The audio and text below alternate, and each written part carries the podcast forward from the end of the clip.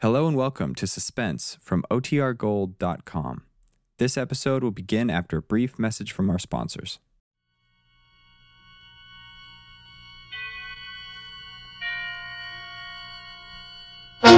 Suspense.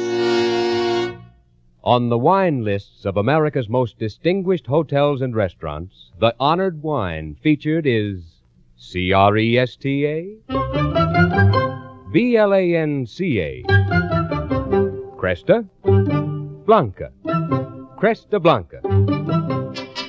Yes, Cresta Blanca wines are featured in America's smartest dining places because these treasured wines are favorite selections of those who know fine cuvées. Let Cresta Blanca California wines lend gracious distinction to your dining, too. Enjoy delightful Cresta Blanca Burgundy, Sauterne, or any Cresta Blanca table wine soon. Schenley's Cresta Blanca Wine Company, Livermore, California. And now, Schenley brings you radio's outstanding theater of thrills, Suspense. presented by Roma Wines. That's R O M A. Roma Wines for your everyday enjoyment. Tonight, Roma Wines of Fresno, California bring you Jerome Cowan in Mortmain, a suspense play produced, edited, and directed for Schenley by William Spier.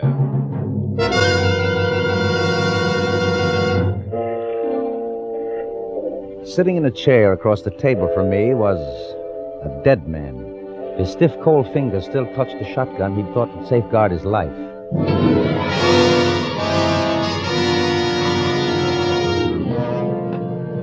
Police Chief Martin couldn't seem to sit still a minute. He kept pacing the floor behind me, back and forth, back and forth. We've been waiting a couple of hours already for the coroner to arrive and examine Screed's body. Meanwhile, every cop in the city was out looking for George Perry, the obvious murderer. Where the devil was that coroner? You know, it's not the pleasantest thing in the world to sit around a dirty kitchen with nothing to do but stare into the face of a dead man and think.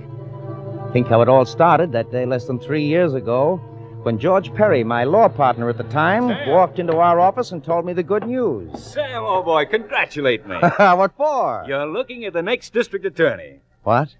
You? Yep, it's in the bag. I've just come from a talk with Harry Polk, and he told me that when the committee holds its meeting next month, they're going to nominate none other than yours truly. I see. And that's as good as election in this town. Yeah, but I, uh, I thought. Uh... You thought you were going to get it, huh? I'm sorry, Sam. I just assumed you did get it, really. I didn't go looking for it, you know that, but they picked me for some reason. And what's the difference, Sam? What's good for me is good for you. We're partners, aren't we? And we'll stay partners. Oh yes, yes, of course. Uh, congratulations, George. You don't really mind, do you, the, uh, about the nomination? Oh no, no, it doesn't matter. Well, I thought not. After all, my being the DA will bring the firm a lot of business, Sam. Well, I gotta go tell Alice. She'll be tickled pink to hear the news. But uh, keep it under your hat, Sam. It's not official until the committee meeting. I understand.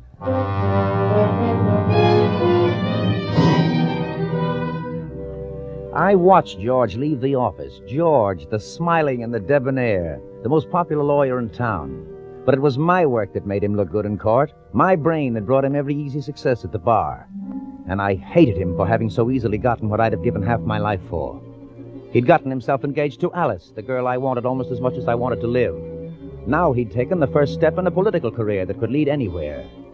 I'd tried by fair means to get the same things and failed. Now I would try other means. I picked up my hat and walked out of the office. I went down to the waterfront to see a certain Mr. Screed.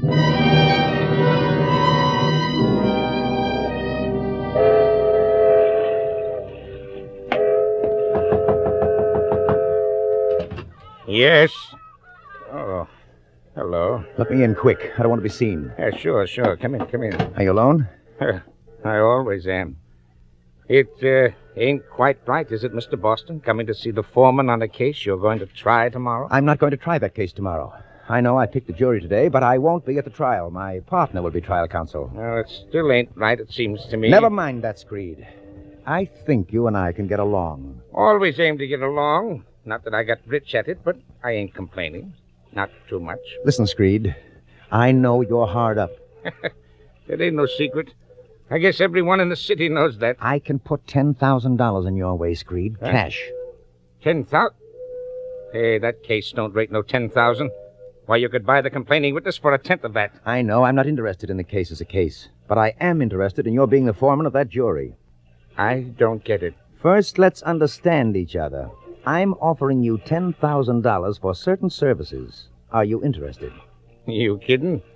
Why, for ten grand, I'd just about commit murder. I thought I had the right man. Now listen. Tomorrow I'm with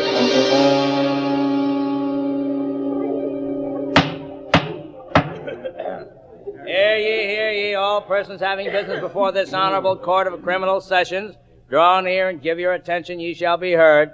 First case on the calendar, people against Henry Barron. Both sides ready. Your Honor, please. There's been a substitution of counsel for the defendant. I will try this case in place of Mr. Boston, who was taken ill yesterday afternoon. Very well, Mr. Perry. The clerk will note your appearance. Is the assistant district attorney ready to proceed? Ready, Your Honor. Call your first witness. Just a minute, Judge. What is it, Mr. Screed? Before this case begins, I've got something to say. Does it pertain to this trial? You're not seeking to be excused from jury duty at this late hour, are you? Well, that depends, Your Honor. Maybe I'd better not serve on this jury. Why not? Because the defendant's attorney tried to bribe me last night. What? That's a lie. My partner would do no such thing. I ain't talking about your partner. I'm talking about you, George Perry. What? Come out of that jury box, Mr. Screed. Step up here. Clerk, swear him. You solemnly swear to tell the truth, the whole truth, nothing but the truth, so help you God? I do. You charge Mr. Perry with an attempted bribe, Mr. Screed? I do. Your Honor, I protest. This outrageous You charge. You have your opportunity to defend yourself, Mr. Perry, in the proper place and at the proper time. Just now I'm interested in this charge. Mr. Screed, you understand you're under oath. I want your entire story. Well, there ain't much to tell. Last night, about 10 o'clock, I was home having some coffee.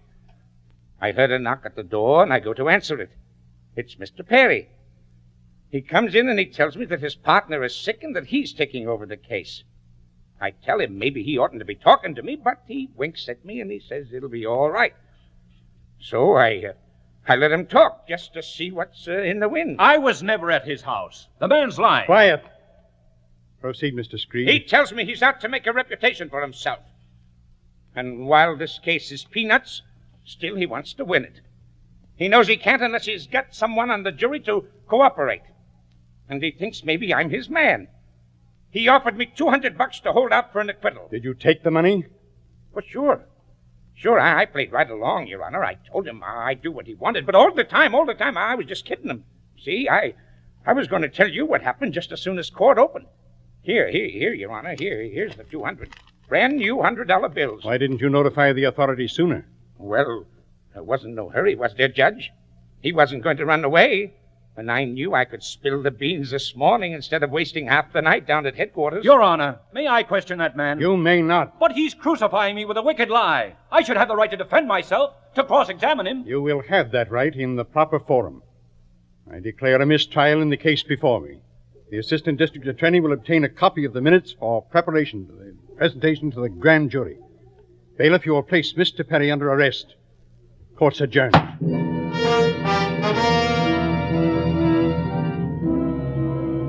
I showed the pro- proper ex- uh, expected astonishment at the news. I expressed my sympathy in a hundred different ways. I even arranged bail and took on my partner's defense personally. And when I spoke to George, already half broken under the strain, and to Alice, filled with worry and doubt, I was as calm and assured as a retired bank president.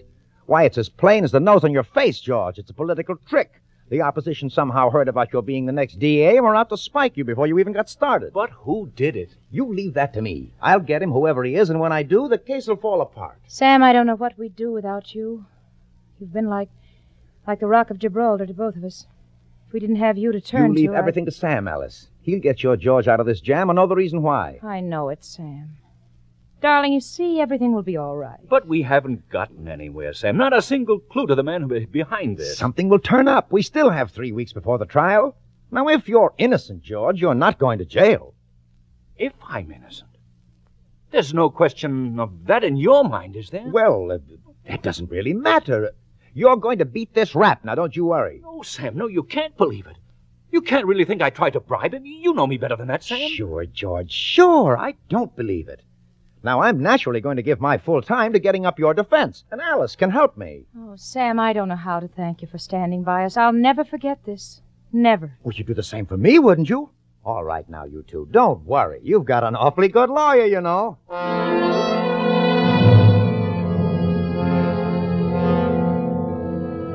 I got George to go away up to Fieldstone for a few weeks. I spent a lot of time driving Alice around in search of non existent witnesses. My zeal and devotion to George were unbounded. And if I failed to find any proof of his innocence, it hurt me as much as it did Alice. In time, even she began to wonder, to have a gnawing doubt.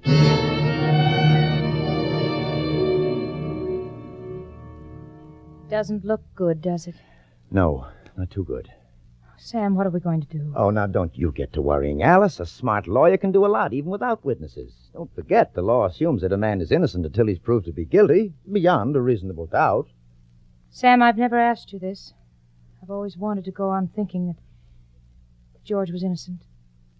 But I must know. Did he do it? Alice. Did he, Sam? You would know. No, I, uh. Oh, if I did know, I wouldn't tell you. Why, Sam? Why should he have done a thing like that? It wasn't an important case. It didn't really matter if he lost it. Well, he'd just been offered the nomination for district attorney. Maybe that had something to do with it. Who knows? All I can say is I'll do my best to get him off. Sam, you've been just wonderful. I've never really known how wonderful you could be until this past month. You've worked so hard. You've been so understanding, so sympathetic. If it hadn't been for you, I couldn't have gone on. No matter how this turns out, I. I want you to know I'll always be grateful. Thanks, Alice. Well, tomorrow is our big day in court, and I want to be on my toes. For George and for you. Good night, dear.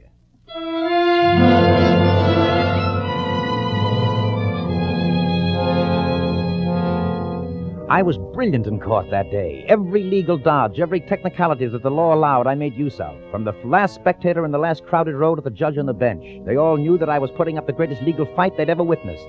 But I couldn't break the keystone of the prosecution, the testimony of Screed.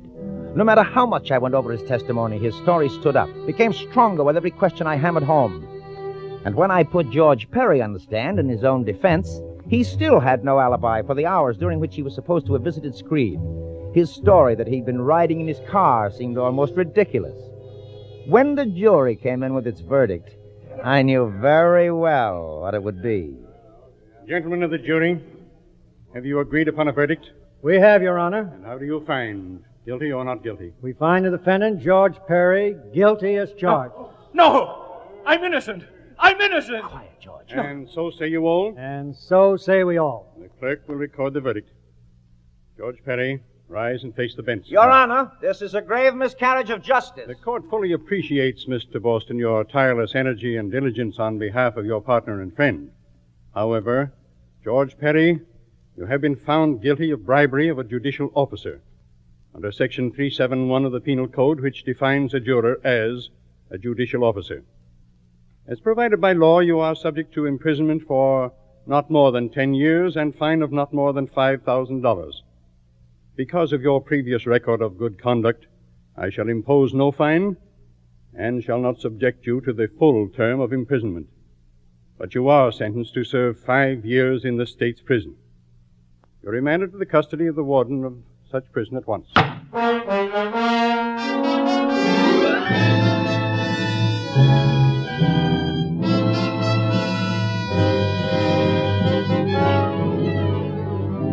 For suspense, Roma Wines are bringing you Jerome Cowan in Mortmain. Roma Wines' presentation tonight in radio's outstanding theater of thrills, Suspense.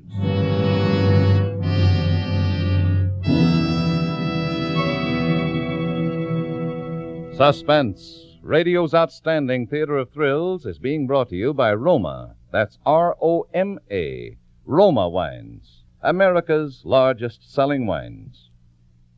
This last day of July is a warm reminder that after a hot day's work or play, the tasty refreshment of a tall, frosty Roma wine and soda is so cool to come home to. Yes, Roma wine and soda gives you quick, thirst quenching pleasure on the hottest day. A cooling treat that your family and friends will cheer to the echo. To prepare, Simply half fill glasses with robust Roma California Burgundy, or delicate Roma Sauterne, or any Roma wine. Fill with ice and sparkling water, sweeten to taste. In less time than it takes to tell, you're enjoying America's smartest summer drink. For delicious, low cost refreshment or entertainment, enjoy Roma Wine and Soda, made with better tasting Roma wine, America's favorite wine. And now, Roma Wines bring back to our Hollywood soundstage Jerome Cowan as Sam Boston in Mortmain, a play well calculated to keep you in suspense.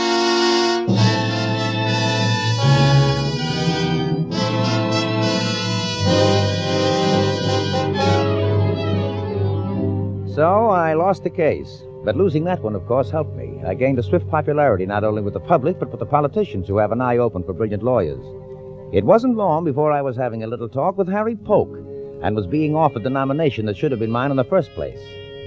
The next thing I wanted was Alice. For the next year and a half, I was after her until finally she said yes, and our engagement was announced. The whole town congratulated us. And then George, with time off for good behavior, came home from prison. One afternoon, I went to call on Alice. He was there. Hello, Sam. George, you're crazy to have come back here. You should have gone where you're not known, started new, where your record won't be held against you. I don't want to start new. I came back here for a purpose. And that? I'm going to find the man who framed me, and when I do, I'll kill him. Oh, that's not good. Not good to talk that way. I way, know George. you both think I'm guilty. Everyone else thinks so. But I know I'm innocent, and I'm going to prove it if it takes me the rest of my life. How are you going to live? No job, no money. I'll get something to do. I'll shine shoes if I have to. Oh, I wish I could help you, George. But you realize my position. I'm not looking for help from anyone. Okay, George. But if you want my advice. I'm not taking advice anymore, Sam. Not from you or anyone else. I'm in this on my own. And I'll get him. Alice, you mustn't see George. Why not? I can't allow it, Alice. My fiancée consorting with a jailbird. My reputation doesn't permit such things. George may have been in jail, but he's not a jailbird. Well, it amounts to the same thing. I demand you stop seeing him. Sam, What? I'm going to break our engagement. George needs me. He needs me desperately, and I want to help him. Alice, you can't mean you're still in love with him. Oh, I don't know. After all these months, it's hard to say whether I'm in love with him or not. But he needs help, and I'm the only one he can turn to. Well, what about me? You don't need me, Sam. I don't need you the way he does for a prop and a consolation prize. I love you, isn't that enough? You don't love me, Sam. I've always been second to your career. And now you're doing your best to ruin that career for me. How so? Don't you see what it'll mean? You're breaking your engagement at this time, just when I'm about to get the nomination for judgeship? Nobody respects a man who's been jilted. Just uh, keep on going with me as, as though nothing had happened. Afterward, we, we can break off gradually. Yes. All right, Sam. Now I think you'd better go.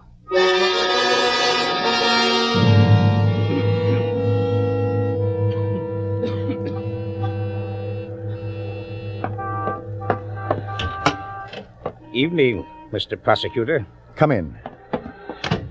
All right, Screed, what is it? Uh, can I talk?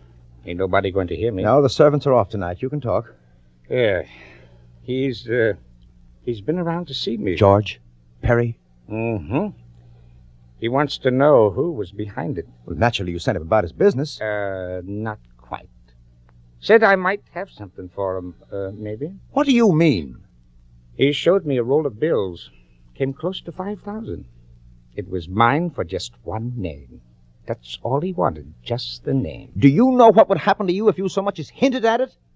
I know I'd get $5,000 from Mr. Perry. And ten years in jail for perjury and accepting a bribe. I still have your written statement, you know, right here in my safe. you couldn't use it. Oh, couldn't I? Why not? A confession that you'd been bribed to frame Perry, bribed by an unknown man representing Perry's political opponents. How would you explain your not using it before this? Oh, very easily, Mr. Screed. It just came into my possession, came to me in the mail. I still don't think you'll use it.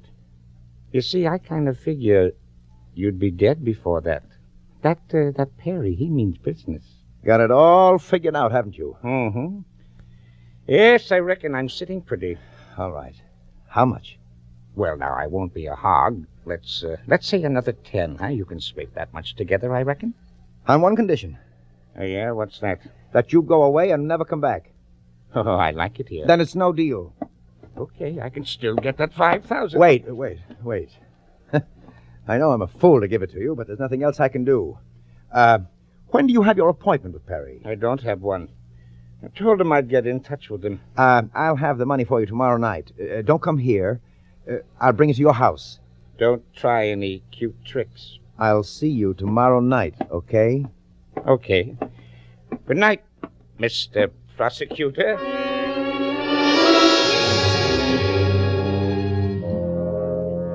After he left, I wore the rug in my library while I thought about it. I knew this payment was only the beginning. Screed would go on with his blackmail until he bled me white. Something had to happen. And it did.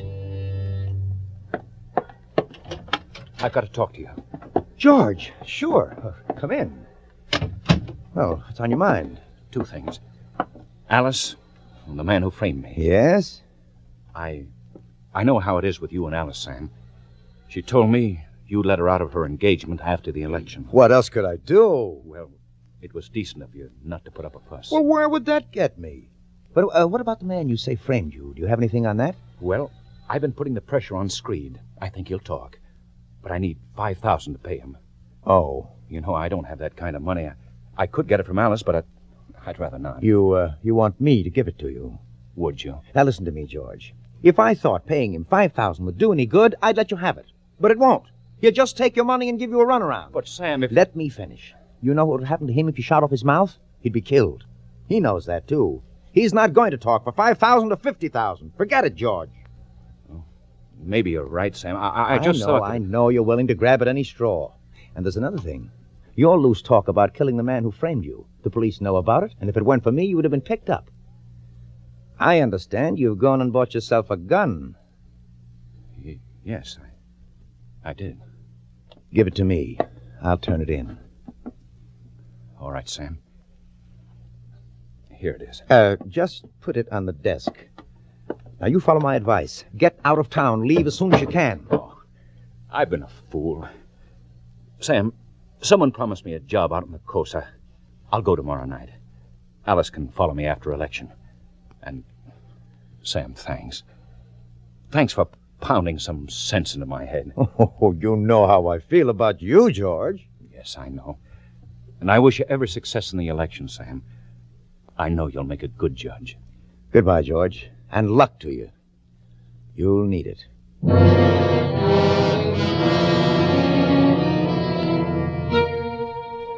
It was shortly after 10 the following night that I drove out to Screed's with George's gun wrapped in a handkerchief in my pocket.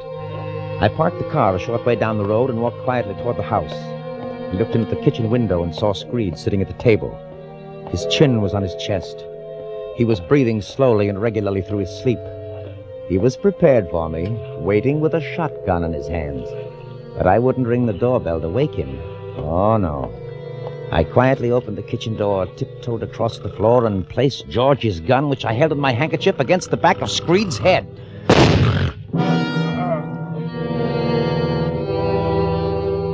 His head bobbed forward, and that was all. His body didn't move.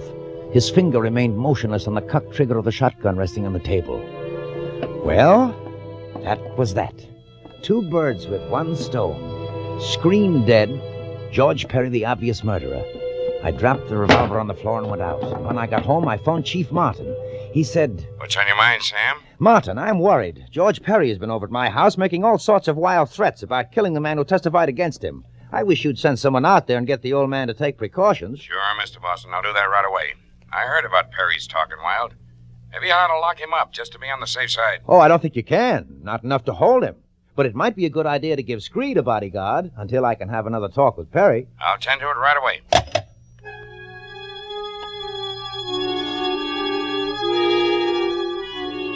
And then I went to bed. I didn't have very long to wait. Hello? Mr. Boston, I've got some bad news for you. Our man got out there too late. What do you mean? Screed's dead. Shot right through the head. Good heavens. Better come out here. I'll be there in half an hour.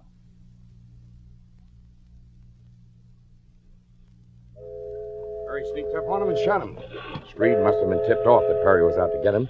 Sat up waiting with the shotgun. Have you found Perry yet? No, I have a dragnet out for him, though. He won't get away. I'm having the gun traced and examined for prints. We'll have the report pretty soon. When is the coroner coming? In a couple of hours, he's tied up. But you don't have to wait. I may as well while I'm here.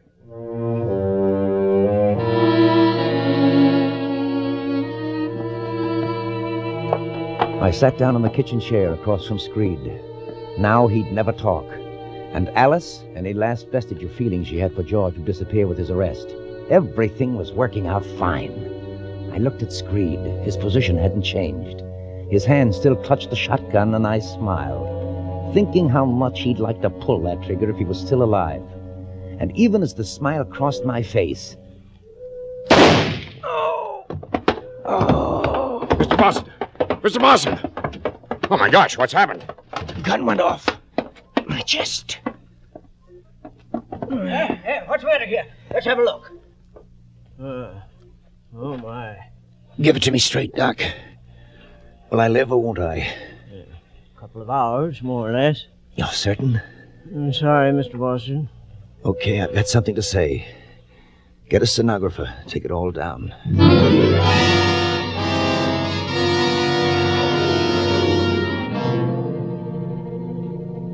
All right, Boston, we got it all.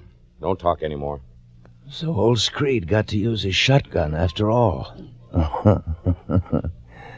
Mortmain. What's that? Mortmain.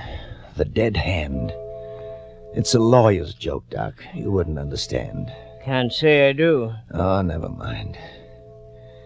By the way, what was it? Some sort of miracle? Divine justice acting through a corpse? If you want to call it that. Really, just a tightening of the finger muscles that caused the trigger to be pulled back. We doctors call it rigor mortis. Suspense!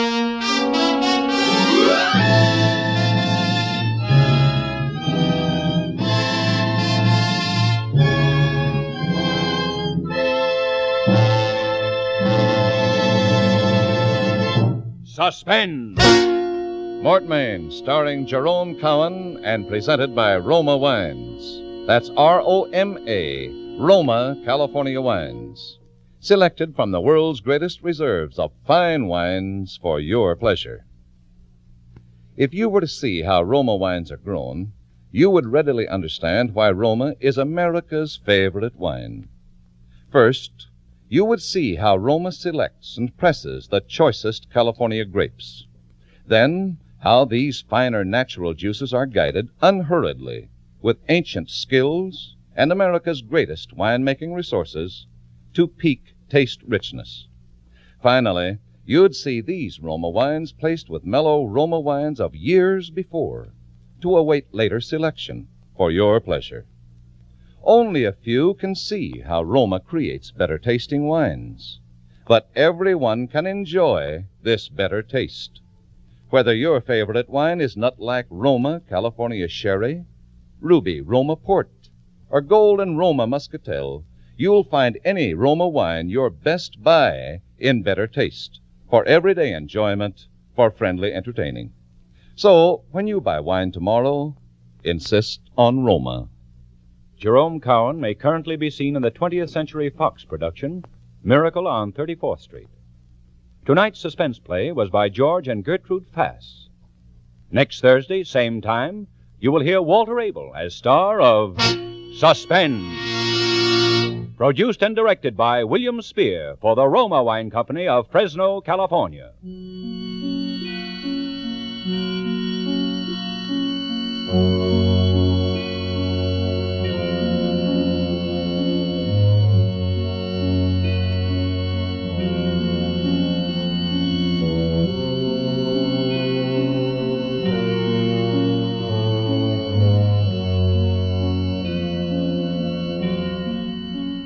In the coming weeks, Suspense will present such stars as Donald O'Connor, John Lund, Edmond O'Brien, Lloyd Nolan, and others.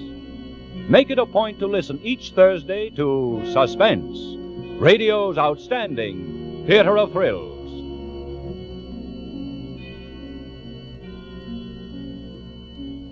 This is CBS, the Columbia Broadcasting System.